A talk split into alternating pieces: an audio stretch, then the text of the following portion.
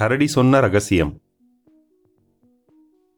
அடர்ந்த காட்டு வழியே இரண்டு நண்பர்கள் நடந்து போய்க் கொண்டிருந்தனர். திடீரென்று பெரிய கரடி ஒன்று எதிரே வருவதை பார்த்தனர். ஏ கரடி கரடி ஓடு ஓடு!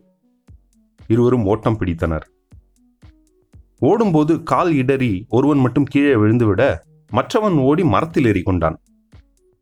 டேய் கால் அடிபட்டுருச்சுரா வந்து தூக்கி விடுறா! என்று விழுந்தவன் உதவி கேட்டான். மரத்தில் தொற்றி கொண்டிருந்தவன் உடனே எதுக்கு? கரடி வந்து எண்ணெயை கடிக்கிறதுக்கா? போடா. என்று நண்பனுக்கு உதவாமல் தான் தப்பித்து கொண்டால் போதும் என்று மரத்திலேயே இருந்து விட்டான்.